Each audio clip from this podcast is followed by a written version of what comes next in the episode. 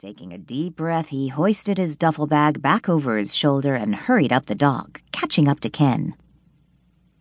I saw the new owner up at the office a few minutes ago, Ken said when Chris reached him. Both men continued to walk up the dock toward the ramp leading to the parking lot. He stopped by the boat 30 minutes ago. I already gave him the keys, Chris explained. I still can't believe Tad sold the boat. Ken shook his head and dug his hand into the front pocket of his work pants, searching for his truck keys. Chris shifted the weight of the duffel bag from one shoulder to the other. Doesn't surprise me. He hasn't used it for the last year, what with a divorce and all. Ken pushed through the gate leading from the dock to the parking area. Yeah, but now where are you going to live? I'll figure out something. Chris shrugged. I want to thank you again for taking me to the airport this morning. Hey, no problem. You coming back to Dana Point after Christmas? There's no reason to. Chris stopped by Ken's truck and waited for the older man to unlock it. With Tad selling the boat, no place for me to stay. If you want, I could ask around. Someone might be looking to rent out their boat. Ken climbed into the driver's seat. Chris tossed his duffel bag into the back of the truck and then got into the passenger side of the cab. Why would I want to rent something? Chris laughed. Tad let me crash there for free. You got to stay somewhere.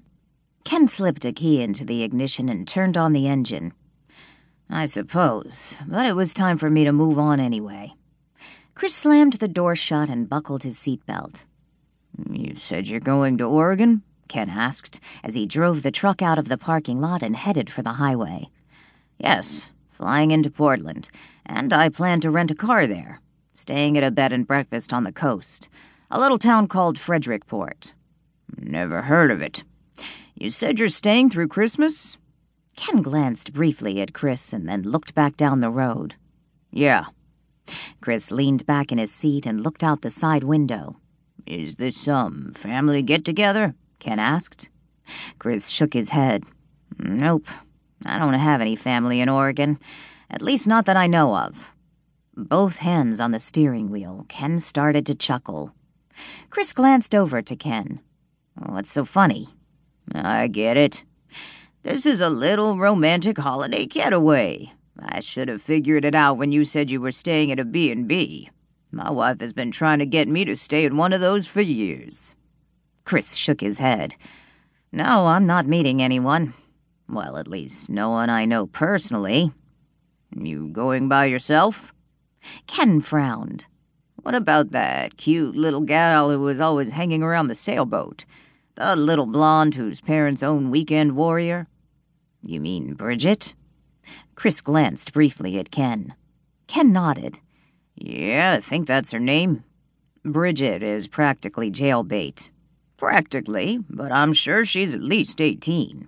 And by the way, she was always mooning over you. Damn, I'd love to be your age again. Chris laughed and shook his head. Not really interested in schoolgirls, Ken. She's a nice girl, but not my type. Ken narrowed his eyes and glanced over to Chris. Um, you do like girls, don't you? I mean, well, if you don't, that's okay with me. After all, I have a nephew who prefers, well, you know. Chris flashed Ken a smile. I like women, all right. I just prefer one who isn't looking for a meal ticket. Guess as long as you remain homeless, you won't have to worry about that, Ken said with a laugh. I guess not. Chris smiled and leaned back in the seat. After a few moments of silence, Ken asked, so this trip to Oregon, it's just you, all alone for Christmas? I won't be alone, Ken.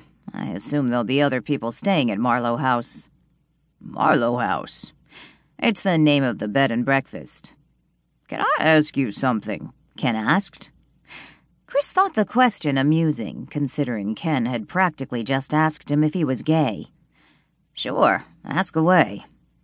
Whatever gave you the idea to book a room at this bed and breakfast for the holidays? I. I saw a brochure on the place. It looked interesting, Chris lied. Well, I can't.